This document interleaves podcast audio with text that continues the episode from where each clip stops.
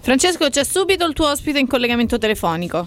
Allora possiamo, possiamo dargli il benvenuto per sottopogli, perché no, anche soprattutto questa, questa domanda. Benvenuto a Francesco Colonnese, ex difensore nerazzurro della Lazio. Eh, come, come non ricordarlo? Benvenuto Francesco. Buongiorno a voi. Buongiorno Francesco, guardi, ti sottopongo allora proprio questo, questa domanda, insomma, Europa League sì o Europa League no in ottica Champions in vista della prossima stagione? Perché comunque l'Inter, come dicevo poc'anzi, quest'anno ha fatto un'Europa League troppo brutta per essere vera, quindi tu cosa pensi? Meglio disputarla o concentrarsi solo ed esclusivamente sul campionato e sul traguardo Champions? No, no, no, assolutamente, è meglio disputare sempre l'Europa perché ti dà blasone, ti è importante per i tuoi tifosi, per l'ambiente, quindi insomma l'Europa League è fondamentale, poi per una squadra come l'Inter non può non essere nelle prime, nelle prime sei il, del campionato, insomma quelle che devono andare in Europa League, nei primi cinque, insomma la sesta non ti dà diritto di fare i tre turni, però insomma, per le prime cinque sarebbe veramente un fallimento. E in più l'anno prossimo insomma, non penso che, che fare l'Europa League per una squadra di spessore possa incidere considerato il fatto che dall'anno prossimo andranno quattro squadre in Champions League, quindi insomma un posto in più, significa, significherebbe veramente essere, una, avere una mentalità non vincente, le grandi squadre non, non, hanno paura di affrontare le competizioni anche settimanali eh, e quindi devono cercare di essere pronti a questo. Ecco, hai parlato, hai citato una mentalità non vincente. Allora domanda, la domanda è molto semplice. L'Inter in questa stagione in Europa League ha avuto una mentalità perdente, se vogliamo?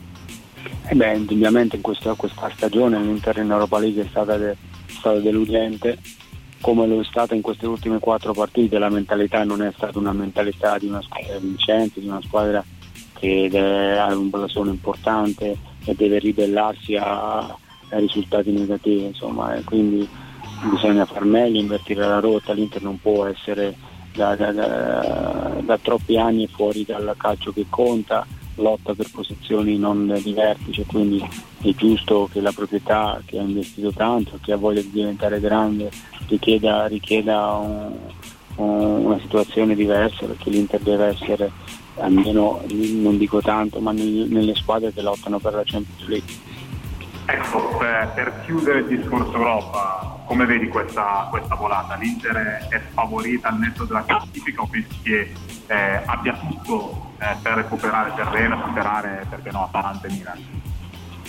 Eh, abbia tutto, mancano sei partite, sono tante, ha un calendario che ha degli scontri diretti con squadre come la Lazio che è in lotta per l'Europa League, come lei, e, che è davanti a lei, quindi eh, ha sicuramente dalla sua il fatto di dover affrontare Napoli che è una squadra di livello, eh, quindi non è semplice eh, insomma, uh, il distacco dal, da, da, da quelle davanti a sé non è tantissimo, sono due punti rispetto al Milan che è la sesta che dovrebbe dare il posto ancora la, per l'Europa League, quindi non è tantissimo, però insomma, bisogna cambiare rotta, invertire rotta e far meglio di queste ultime quattro partite, altrimenti diventerebbe un disastro davvero non raggiungere neanche non riuscire a, riuscire ad arrivare nella posizione di adesso sarebbe veramente sì. un fallimento. Adesso facciamo una sorta di, di giochino. Eh, Conte e Scipione a parte, quale, qual è secondo te il nome caso per la panchina dell'Inter? Eh, continueresti io... con Stefano Pioli oppure magari su qualcosa? Io, io, dico, io, dico, questo, che il lavoro, il lavoro di Pioli eh, è stato giudicato troppo presto in maniera positiva fino a prima di domenica troppo, in maniera troppo tempestiva in maniera negativa. I giudizi devono essere fatti a fine anno. Io dico che in questo momento è difficile dire se deve rimanere Pioli, se è meglio cambiare.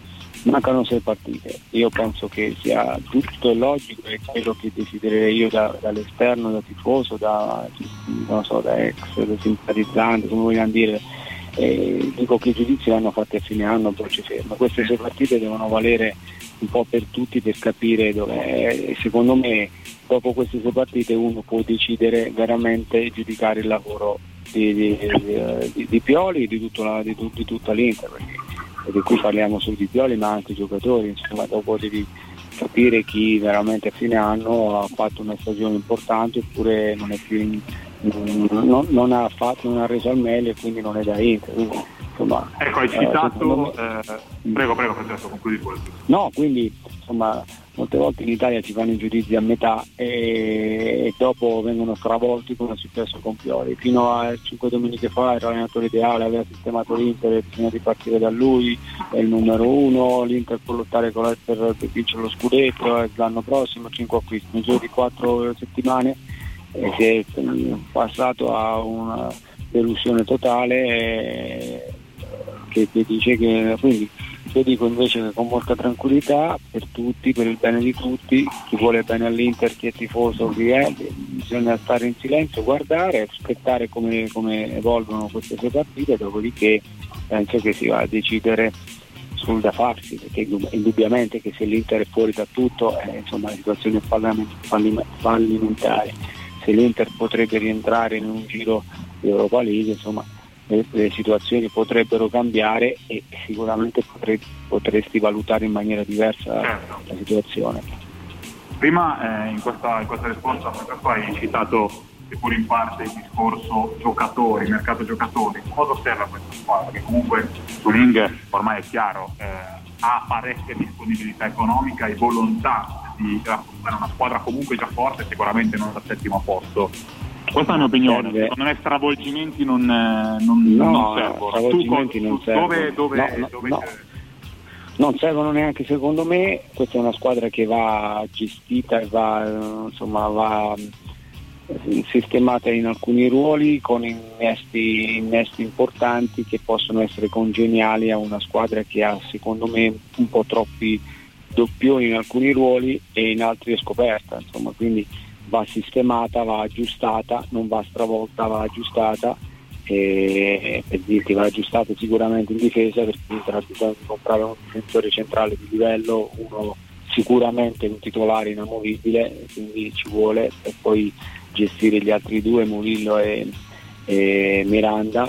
Medel non lo, non lo, considererei un difensore centrale assolutamente, quindi, insomma, quindi penserei di un difensore centrale, indubbiamente l'Inter ne ha bisogno, un titolare eh, ecco, ti interrompo perché eh, ricordo che tempo fa eh, diciamo, non, non, eri molto d'accordo sull'eventuale acquisto di, di Costas Manolas dalla Roma. Secondo te chi sarebbe invece l'interprete ideale per... Ma voi mi avete, voi mi avete assalito, voi mi avete assalito dicendomi che ero un pazzo, che no, non sono d'accordo, insomma io un po' di difensori non intendo, l'ho fatto per vent'anni il difensore in una vecchia maniera che dovevi, dovevi marcare a uomini giocatori più importanti di te e dico che secondo me difensivamente Manolas come difensore strutturato c'è di meglio di lui in Italia, insomma secondo me come ho sempre detto Rudiger mi piace molto di più, De Frey mi piace molto di più, eh, questi sono due, due, due, tipi di giocatori difensori veri, cattivi nel DNA, agonisticamente sposti che, che potrebbero essere secondo me due giocatori che mi piacerebbero vedere in una squadra come l'Inter. Insomma. Ecco, ti faccio l'ultima, Francesco, anche perché tu eh, hai vestito la maglia anche della Lazio, quindi doveroso farti, eh, farti una domanda e chiederti una considerazione sul lavoro di, di, Simone Inzaghi, perché è stata una sorpresa e pensare che lo Tito stava ormai per chiudere per, per Marcelo Bielsa. È stato un grande acquisto per, per la Lazio. Sì, è la dimostrazione che nel calcio poi vedi conta il lavoro, il silenzio, lui sta lavorando in silenzio, anche lui stesso mi è piaciuto molto quando ha detto adesso non dobbiamo mollare il colpo perché la Lazio deve continuare a, fare bene perché eh, eh, bisogna finire bene perché la Lazio ha una finale di Coppa Italia e in campionato è quarta e deve cercare di rimanere eh, anche se, se l'Europa League ormai ce l'ha, però deve cercare di rimanere una posizione che sta meritando, quindi cercare di continuare a far bene. E merito a lui, bravissimo, preparatissimo, un ragazzo serio che sono molto felice che sta facendo bene perché sta meritando tutto quello che sta facendo di buono. Francesco, ti ringraziamo allora per, per, la tua analisi sempre dettagliata e ti auguriamo una buona giornata. Alla prossima. Grazie a voi, grazie a voi. Ciao, ciao, ciao un abbraccio. Ciao.